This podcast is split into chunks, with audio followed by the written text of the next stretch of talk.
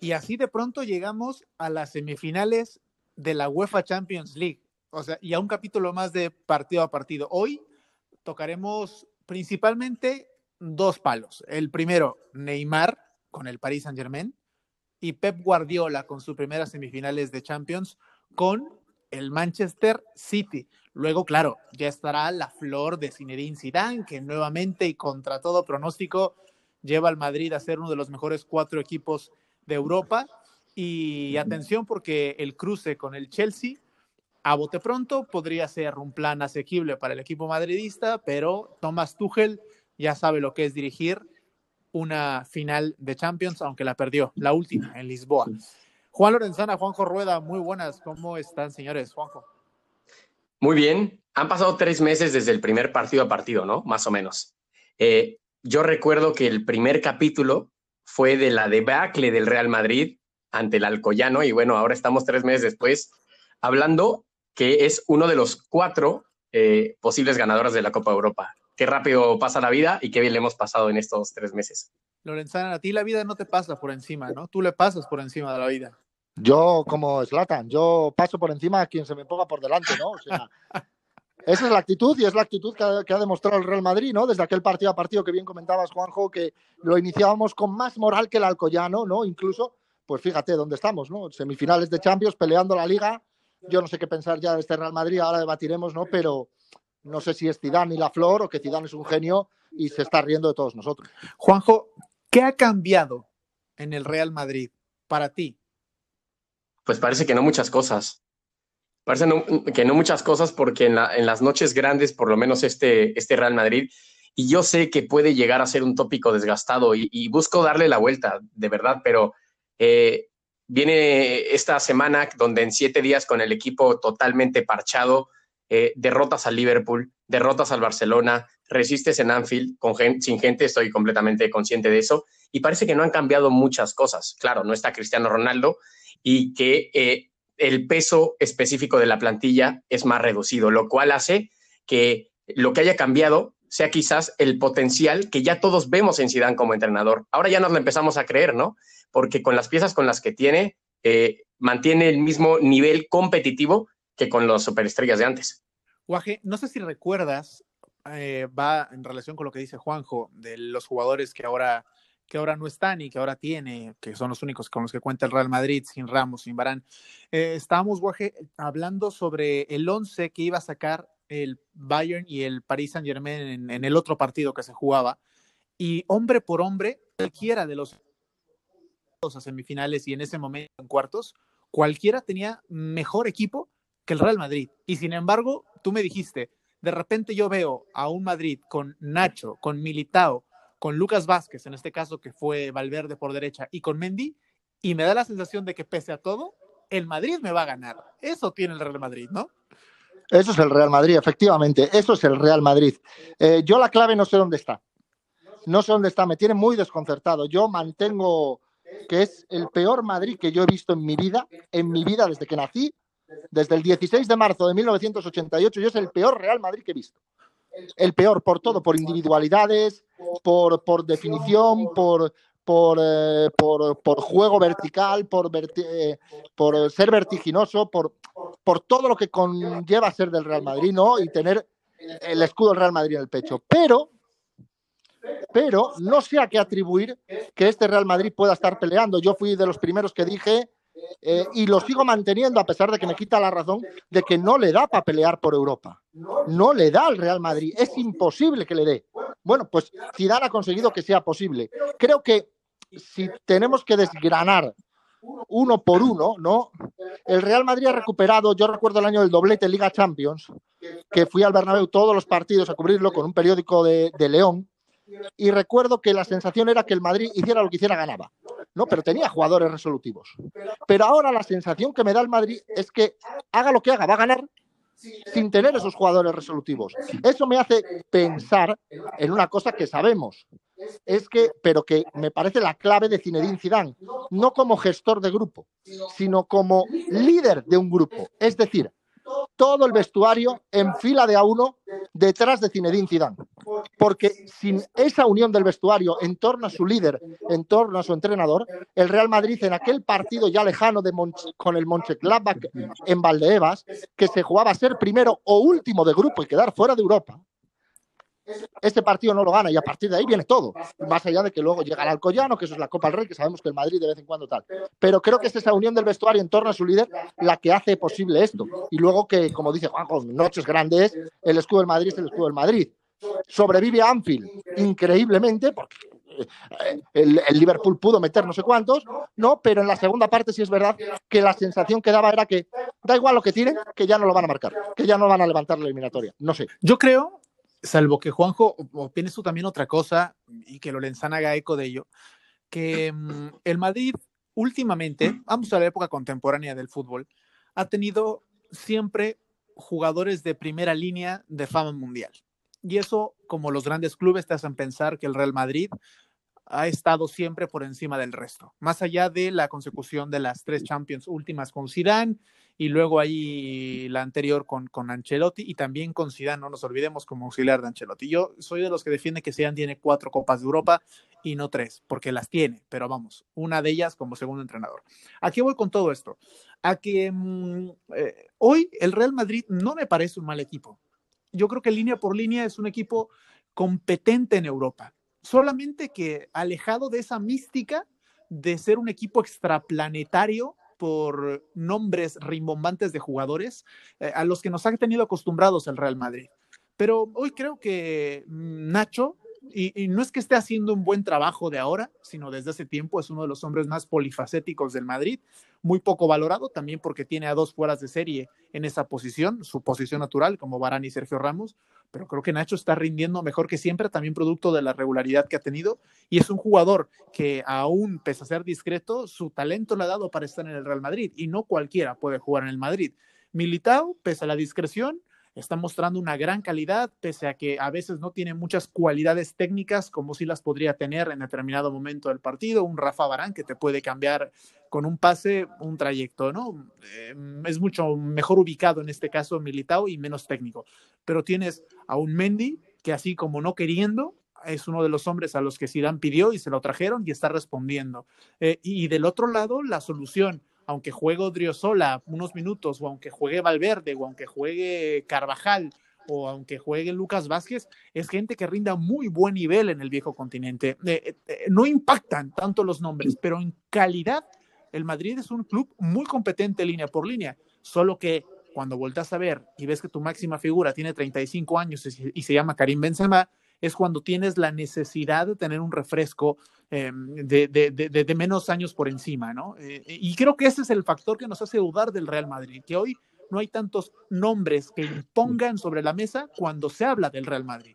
Porque están los Modric, los Cross, independientemente de, la edad, ¿no? Sergio Ramos, Rafa Barán, Karim Benzema, Thibaut Courtois, jugadores que por talento podrían comandar un ataque o una defensa de cualquier equipo de élite, pero Parece que lo que nos ha mostrado Zidane y construyendo bajo eh, la misma tela de la que platicas, Dani, es que las plantillas no solamente se confeccionan de superestrellas, que necesitas a los Nacho, que sepas que en un momento donde te has quedado sin tus tres mejores centrales, va a entrar y va a cumplir, que necesitas a un Lucas Vázquez que le puedes decir, así como hoy que juegue lateral derecho, mañana que juegue de extremo, eh, necesitas a un Fede Valverde que con el tobillo completamente destrozado eh, juegue y se mande un partidazo en Anfield y, creo que eh, ese es un valor que tiene Zidane y también hay que decirlo, ¿no? Extrapolarlo un poquito del técnico y, yo se lo daría a esta generación de futbolistas.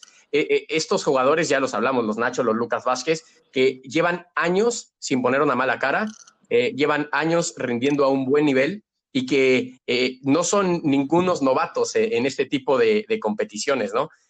llevan cuatro Copas de Europa ambos, estamos hablando y, digo ya haciendo un conteo muy general, en los semifinalistas hay 14 títulos de Copa de Europa, 13 son del Real Madrid y uno pues del Chelsea, del PSG y del Manchester City, ninguno. Eso también, eh, Juan. Mira, Dani Juanjo. Dale. Una, una de las una de lo que siempre de las cosas que siempre se habla es que para jugar en el Real Madrid hace falta esperar tu oportunidad. Y si te dan cinco minutos, matarte en el campo y demostrar en esos cinco minutos que al día siguiente puedes jugar 15, ¿no? Y si te vuelven a quitar de la oportunidad y te vuelven a dejar un año en el banquillo, que salgas al año y un día y vuelvas a rendir bien en esos cinco, tres, dos minutos o incluso uno, ¿no? Eso está, esa es la pasta del jugador del Real Madrid, que creo, y por poner en valor a las figuras que ya decías, Dani, sobre todo un nombre, porque Nacho estamos acostumbrados. Nacho es el apagafuegos de toda la vida de cualquier equipo necesario, imprescindible, ¿no? Juegue de lo que juegue, te lo hace bien. Lucas Vázquez igual, y como bien dice Juanjo, no ponen una mala cara. Pero Militao no ha jugado nada esta temporada. Nada. Y se está rumoreando con que hay que cambiar la defensa, con que hay que a lo mejor vender jugadores o cederlo para que se fogue, para tal. Y acaba de demostrar en una semana que a pesar de la poca confianza que le ha dado Zidane durante toda esta temporada, que está preparado para jugar en el Real Madrid. O sea que el fichaje, cuando lo fichan por 50 millones de Loporto, es válido, ¿no? Y ese tipo de jugadores en el Real Madrid son un tesoro porque es la principal exigencia. Te den los minutos que te den, te den las oportunidades que te den y te las den cuando te las den, aprovechalas. Y Militao, desde luego, los, las ha aprovechado, que es quizá el que más se tenía que reivindicar. ¿no? Yo creo que eh, es a mí no me gusta, ¿no? Que incluso hasta suena como una falta cuando decimos que los jugadores de, del perfil que, que, estamos hablando cumplen, porque no cumplen.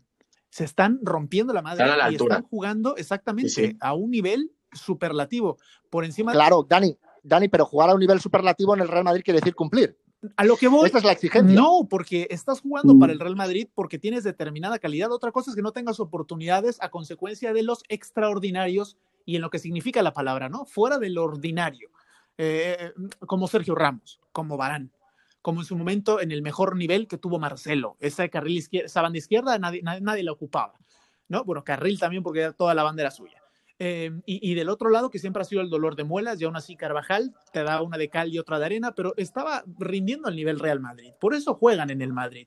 A veces eh, cre creemos que, por ejemplo, en el caso de Chicharito, que se le culpaba mucho cuando estaba aquí y jugaba poco, hombre, en ese momento Javier tenía el nivel del Real Madrid. No cualquiera llega al Real Madrid.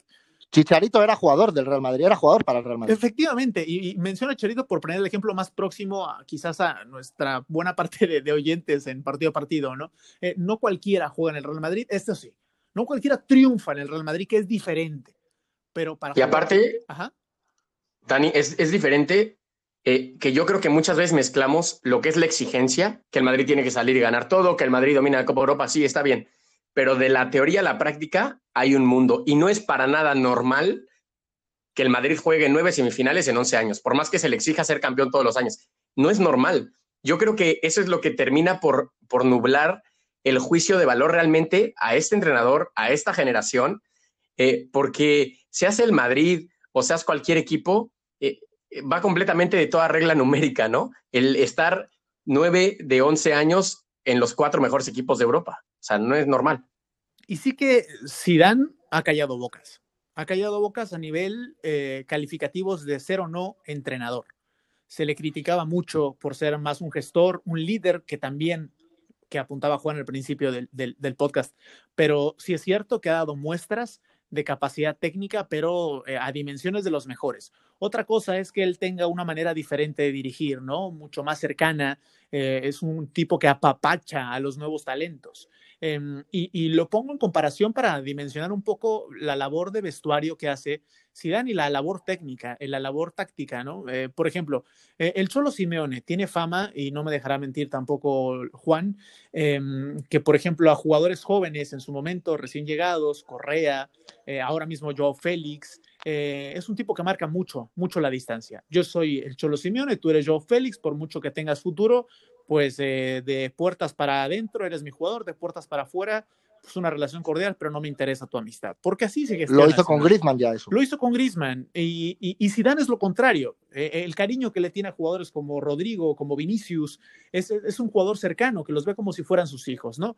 Eh, cuestión de estilos, por supuesto, no estoy diciendo lo contrario, pero a partir de allí eh, empiezas a gestionar una relación humana con, con, tus jugadores. Y si a todo eso tus jugadores ven, perciben que en verdad tienes nociones más de las que la prensa te achaca eh, sobre cómo gestionar un partido, lo vimos en Liverpool este, esta mitad de semana. Un primer tiempo que sí se le fue de las manos, pero en el segundo dijo, ¿para qué me voy a complicar? Una disposición posición táctica fenomenal de cara a la defensa, fiándose de Nacho, Militao y Courtois, y le salió la jugada con un 0-0. Ahí es cuando se ve la mano del entrenador Zinedine Zidane, ¿no? Y creo que es un poco lo que hay que poner en valor mm, teniendo las, las, consecuencias que puedan llegar a tener una eliminación o la consecución de una nueva Champions, ¿no? Pero todo, todo, gira en torno a, lo que quiere Zidane.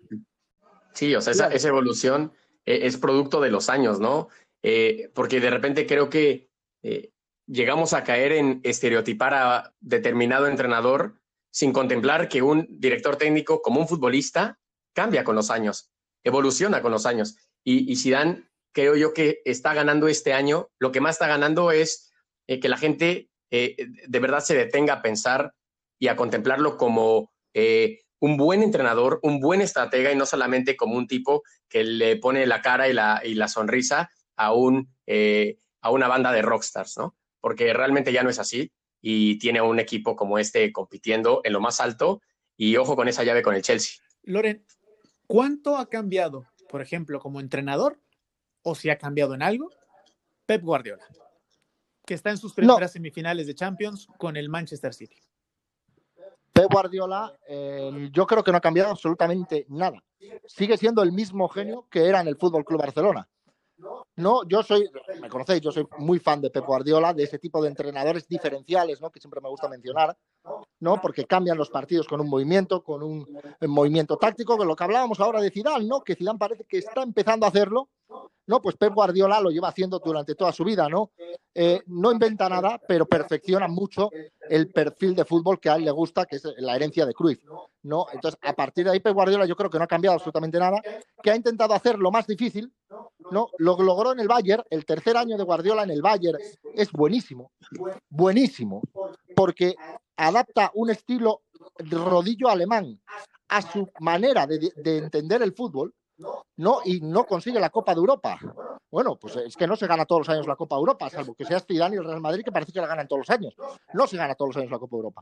Y luego con el Manchester City, pues ahí están, semifinales, sin tampoco brillar mucho en la eliminatoria con el Dortmund, pero se ha metido en semifinales y vamos a ver ahora, ¿no? A dónde llega, pero yo creo que Guardiola no ha cambiado nada, sigue siendo el mismo genio que era anteriormente, gane o no gane la Copa Europa, Guardiola es un genio y creo que es indiscutible, yo quiero a Pep Guardiola en mi equipo.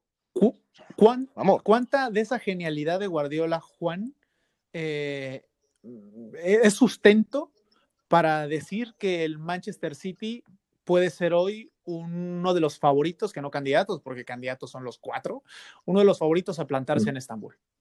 Es la única duda mm, que yo veo. O sea, si a mí algo me hace dudar, de, ya sabéis, yo soy de la cuerda que el Manchester City no es favorito ni candidato. Pero si algo me hace dudar es Pep Guardiola. Es el único capaz de hacer ese equipo campeón. El único.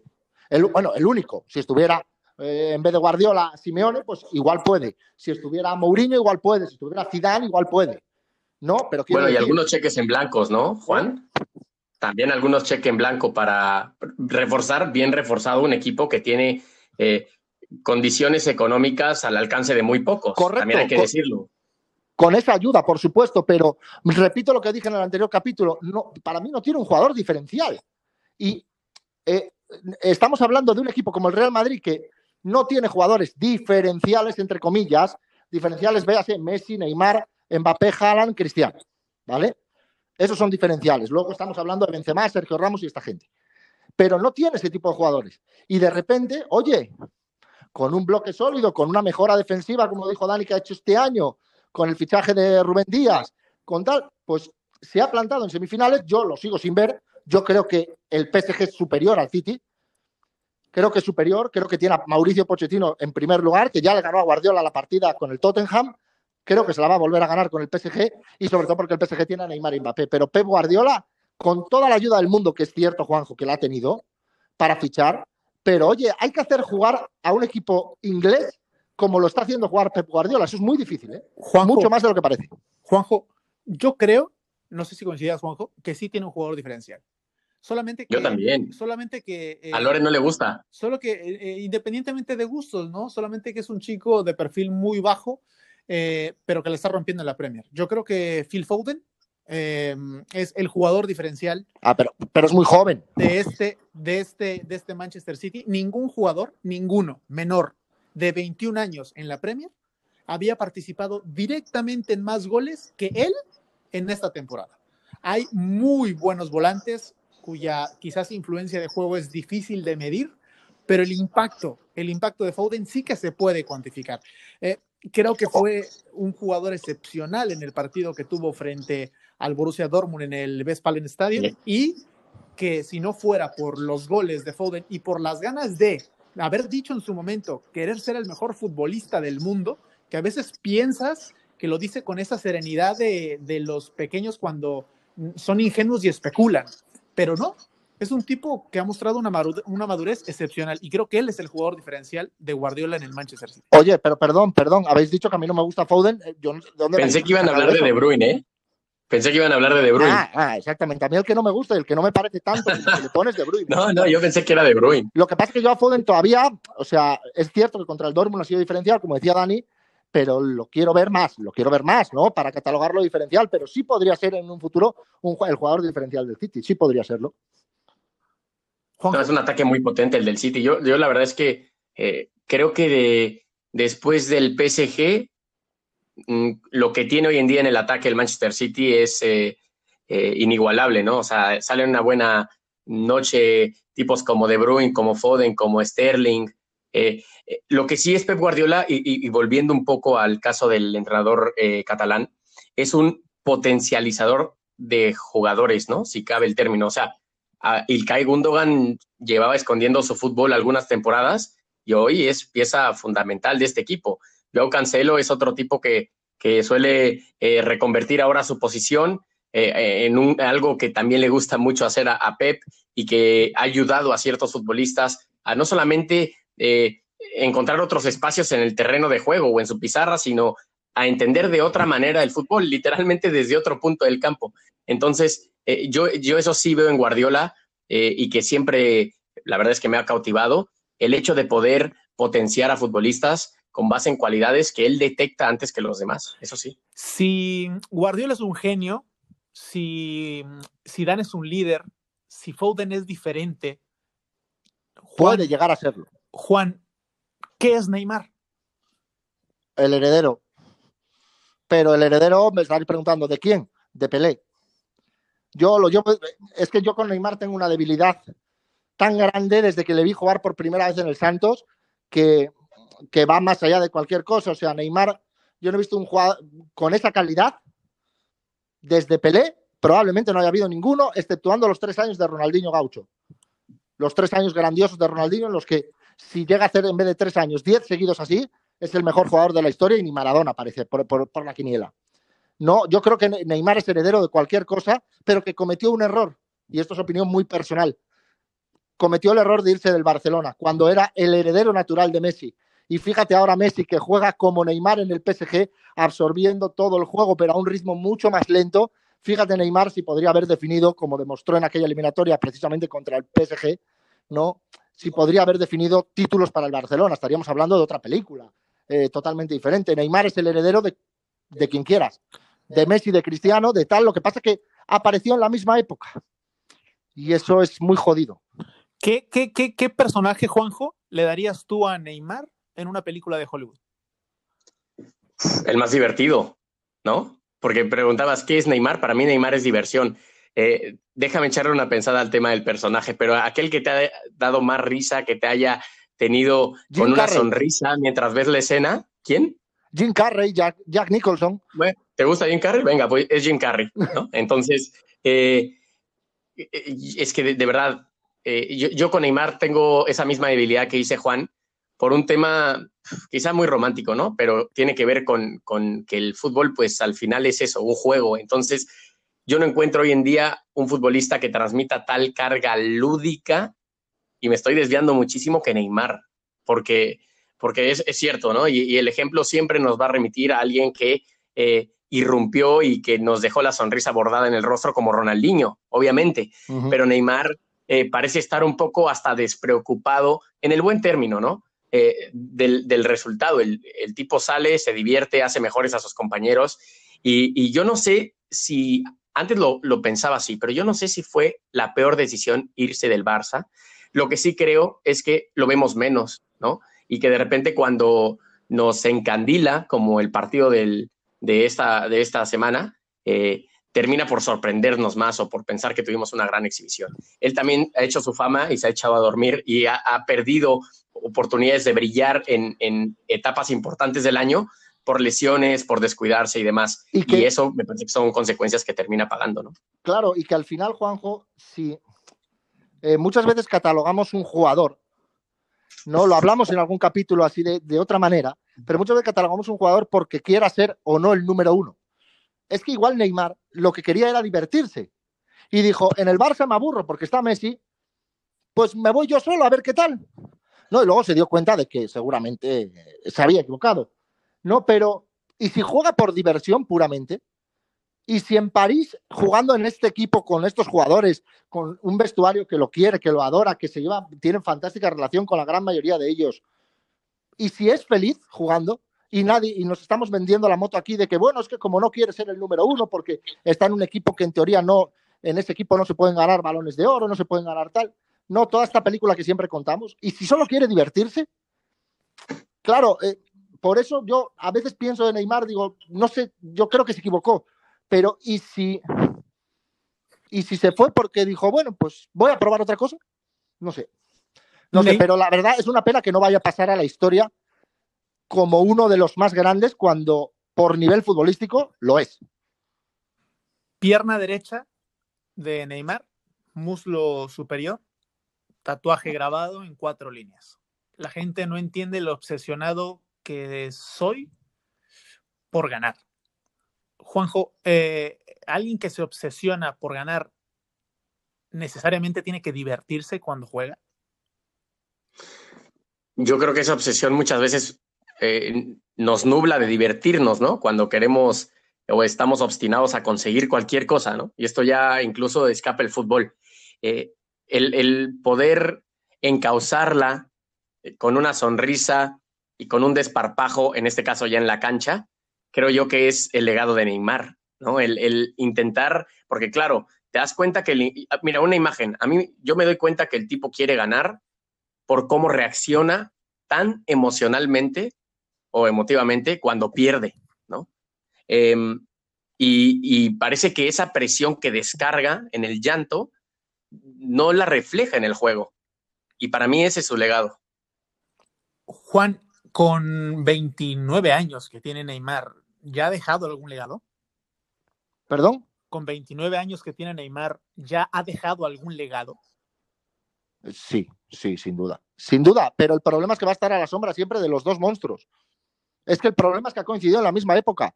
Algo parecido ha pasado en el tenis. En el tenis apareció Nadal y Federer. Y de repente aparece Djokovic, que es un genio absoluto. ¿Y qué pasó? Que Djokovic sí podrá ganar no sé cuántos Grand Slam, podrá superarlos incluso. Pero la gente tiene en, la mente Nadal y Federer. Dentro de 20 años, de Djokovic nos acordaremos. Sí, por supuesto, es un genio del tenis, de los mejores de la historia. Pero estuvo siempre a la sombra de Nadal y Federer. Y a Neymar le está pasando lo mismo. Está en la sombra de Messi y de Cristiano, que es muy alargada por todo lo que han hecho. Entonces, el legado de Neymar en mi memoria permanecerá porque pocos jugadores mis ojos han visto mejores. Y encima tengo posibilidad de vivirlo en directo cada año. Y hostia, es que juega mucho, es que juega mucho, mucho a este deporte. O sea, y es lo que dice Juanjo, es diversión pura y dura. Y de esa diversión procura que sea, para, que sea favorable para ganar pero sí, por supuesto que ha dejado algún legado. La pena es que ay, los otros dos estaban, son dos fenómenos, dos monstruos, y estaban en el Real Madrid y en el Barcelona. Cosa más mediática imposible. A partir de ahí, ahí está el problema. Creo que ahí está el problema. Una etapa sándwich, ¿no? De Neymar. Le toca salir a la luz entre Cristiano y Messi. Y cuando parece que Cristiano y Messi están próximos a una retirada, natural por los ciclos de la vida, Neymar podría ocupar determinado sitio en el tablero, pero se encuentra con la generación Haaland-Mbappé y se sí, queda ahí. Pero mira, Griezmann tuvo la osadía un día de decir que comía en la misma mesa que Messi y Cristiano. Neymar sí. lleva comiendo en la misma mesa que Messi y Cristiano 10 años. 10 años. Lo que pasa es que, bueno, que tiene su trayectoria, gana la Libertadores, aquella magnífica con el Santos, en una final con Peñarol, que escúchame, no sobrevive nadie a esa final, salvo él, salvo él y cualquier jugador curtido en mil batallas en el barrio, en la calle y en, y, en donde haya sido curtido. Y luego a partir de ahí su, fútbol es meteórico. No, pero Neymar lleva comiendo en la misma mesa que Messi y Cristiano, que es el problema. No es que les alcance, es que lleva comiendo en la mesa mucho tiempo. Lo que pasa es que, claro, no dejará de ser un invitado, ¿no? De Messi y de Cristiano, porque tiene nivel y por eso lo respetan, pero no dejará de ser un invitado porque los elogios, los balones de oro y todos los, logros y todos los focos están en el Real Madrid y en el Barcelona, más que en el Paris Saint Germain.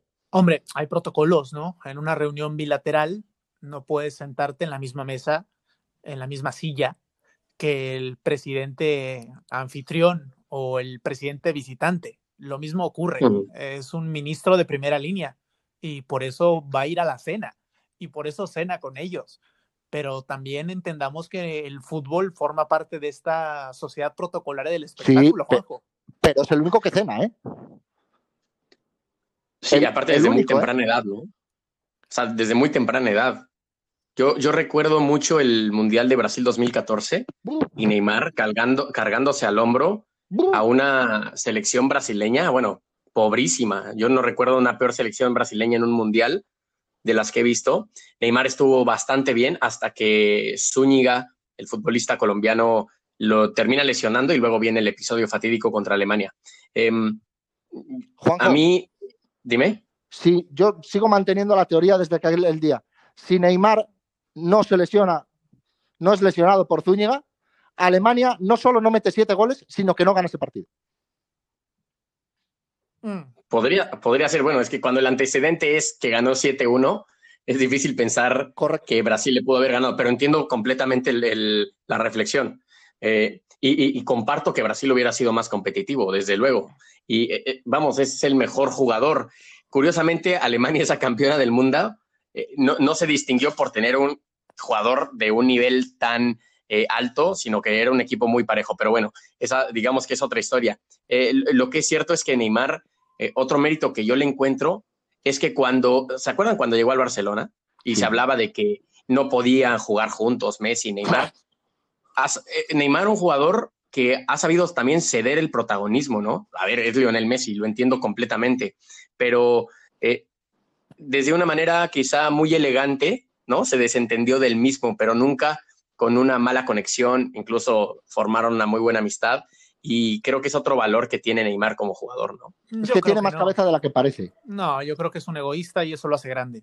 Y una cosa es que sea solidario, pero a nivel profesional me parece que es un egoísta. Es decir, nadie va a ganar más que yo en el Paris Saint Germain, ni siquiera este chamaco llamado Mbappé. Por otro lado, me parece un arrebato formidable de un futbolista top. Pero no me vengan ahora con que Neymar es un alma caritativa. No, no, no, no, pero Dani, Dani, Dani, Dani. Este chamaco que se llama Mbappé mm, a día de hoy no ha empatado con nadie todavía. Neymar a su edad había ganado una Libertadores.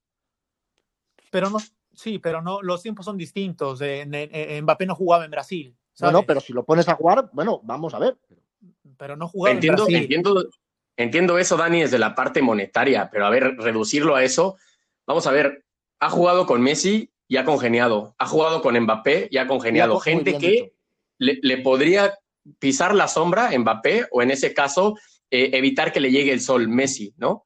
y, es un tipo que, que, se ha encargado de congeniar con ellos. Incluso está reclutando, bueno, eh, no es información, pero es especulación, a ¿Tú crees que a Neymar no le gustaría jugar con Messi? ¿Qué, qué va? La relación buena de Neymar-Mbappé es reciente. A Neymar pero, castrado Mbappé. Tuchel tuvo que intervenir para que se limaran las asperezas y por eso Tuchel termina mal con buena parte de los peces gordos del Paris Saint-Germain. Pero han congeniado en la cancha, Pero, o sea, el mejor socio de Mbappé es Neymar. Pero ejemplos como esos en el Paris Saint-Germain hay otros. Está Marquinho y Kimpembe que se llevan muy mal fuera y adentro son los mejores. Es parte del profesionalismo. ¿Se les pediría más? No, para eso cobran, por eso juegan, por eso tienen su talento. Ahora, como se gestionan afuera, es muy diferente. Sí, sí, pero, pero lo que dice Juanco es clave, Dani.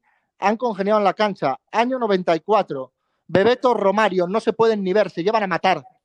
La dupla de la delantera de la Canariña. Y en el campo era la pareja perfecta, era como Oliver Aton y Tom Baker en, Oliver y Benji. O sea, era perfecta la pareja.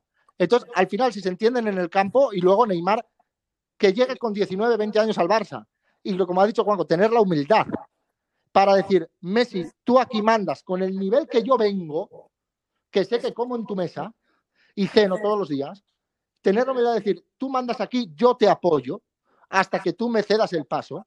Creo que eso mismo no lo vio en Mbappé. Eso no, eso nos estamos, quiero nos estamos equivocando de conceptos. Eso para mí no es humildad, es, es, es, es modestia. Es decir, yo sé que soy tan bueno como tú, pero ahora mismo no me corresponde ese rol. No me vengan con un Yo lo llamaría inteligencia. Sí, pero no, no, no es humildad. Humildad sería que toques el balón menos de lo que debes en un entrenamiento con, con Estoy de acuerdo. no pantallar al resto. Es, es modestia y no falsa, es modestia. No me vengan con que Yo estoy de acuerdo contigo. Yo, yo le llamaría inteligente. O sea, Neymar ha sido lo suficientemente inteligente para acercarse de gente con la cual puede ganar. Tanto así que yo estoy seguro que más allá de la amistad, por él que se quede Mbappé, por él que viniera Messi, por él tener un equipo que le pueda eh, arropar mejor, ¿no? Para ganar objetivos eh, grupales. Luego está la ambición de cualquier futbolista de la élite, de cualquier profesionista, ¿no? Es- Esa, esa ambición de ser mejor. Eh, eso, bueno, eso ya es una plática que, que podríamos tomarnos con un café, eh, pero, pero creo que ha sido inteligente. Es y ahí un- lo dejaría. Es un tipo inteligente, para mí, inteligente y talentoso, porque eh, creo que son las dos armas que lo han llevado lejos, porque no ha sido profesional en muchas fases de su carrera. Eso sí. Entonces, la Sí, sí. inteligencia y su talento le han dado para salir a flote en momentos claves. Y hoy por eso Neymar es, sin dudas y coincidiendo con los dos, el mejor jugador en activo del mundo. Lo lleva haciendo varios años. Desafortunadamente coincidió con Cristiano Ronaldo y Messi, que fueron y fueron, porque fueron los mejores del mundo. Pero- y hoy leo Messi por la estela que todavía tiene y por el talento que tiene a sus 35 años. Pero hoy, por edad, por proyección, por crecimiento, Neymar para mí es top 1. Pero, pero date cuenta de una cosa, has dicho lo de falta de profesionalidad, estoy de acuerdo en que según llega al Paris Saint Germain, ahí sí tiene una etapa, por lo menos desde de puertas para afuera, lo que se transmite, una etapa muy de, de dejarse ir. No, el PSG le concede todo y Neymar aprovecha que le conceden todo para dejarse ir, ¿no? Por en eso, el pero- Barcelona no tuvo ninguna salida de tono. No, pero da igual las etapas, ¿eh? Da igual, tú eres profesional desde la cuna. Sí, bueno, Y- pero vamos a ver, pero, pero, pero No, porque no, no, medio no, no. año lo tengas así, a- hay que recordar que Messi se alimentaba a choripanes. No, no, no, pero profesional no es de qué comes, sino cómo te comportas. Pero si me da igual, si Neymar se va de, de cumpleaños y Messi come choripanes, al final afecta al rendimiento igual. No, porque Neymar no jugaba en esos meses post cumpleaños, ¿no? Por, por, por bueno, ah, eh, yo estoy de acuerdo con, con Dani, Juan, y ahí sí, en, en que no ha sido profesional Neymar. O sea, Neymar no ha estado a la altura del profesionalismo de Messi Cristiano. No sé si ahí podríamos encontrar eh, la diferencia entre eh, el legado que al final de su carrera va a dejar uno, cualquiera de los tres, ¿no? Porque en talento parecía que le alcanza como para competir con Messi y con Cristiano, pero entonces. ¿por qué no lo ha hecho?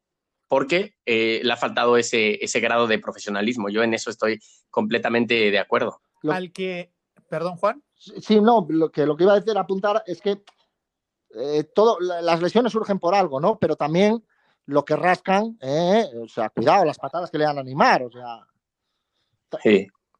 claro. hombre, pobrecito, pobrecito. No, no, no, pobrecito nada porque la sufrió frente a Peñarol, o sea, quiero decir. Ah, De hecho, había Ah. algún Lumbreras que cuando fichó Neymar por el Barça, escuchaba yo a Lumbreras, más allá de compararlo con Gareth Bale, que ya me pone de los nervios solo recordarlo, eh, eh, había algún Lumbreras que decía que en Europa no pegaban. no, no hay mayor satisfacción para un futbolista talentoso y regateador que llevarse una buena hostia en un partido.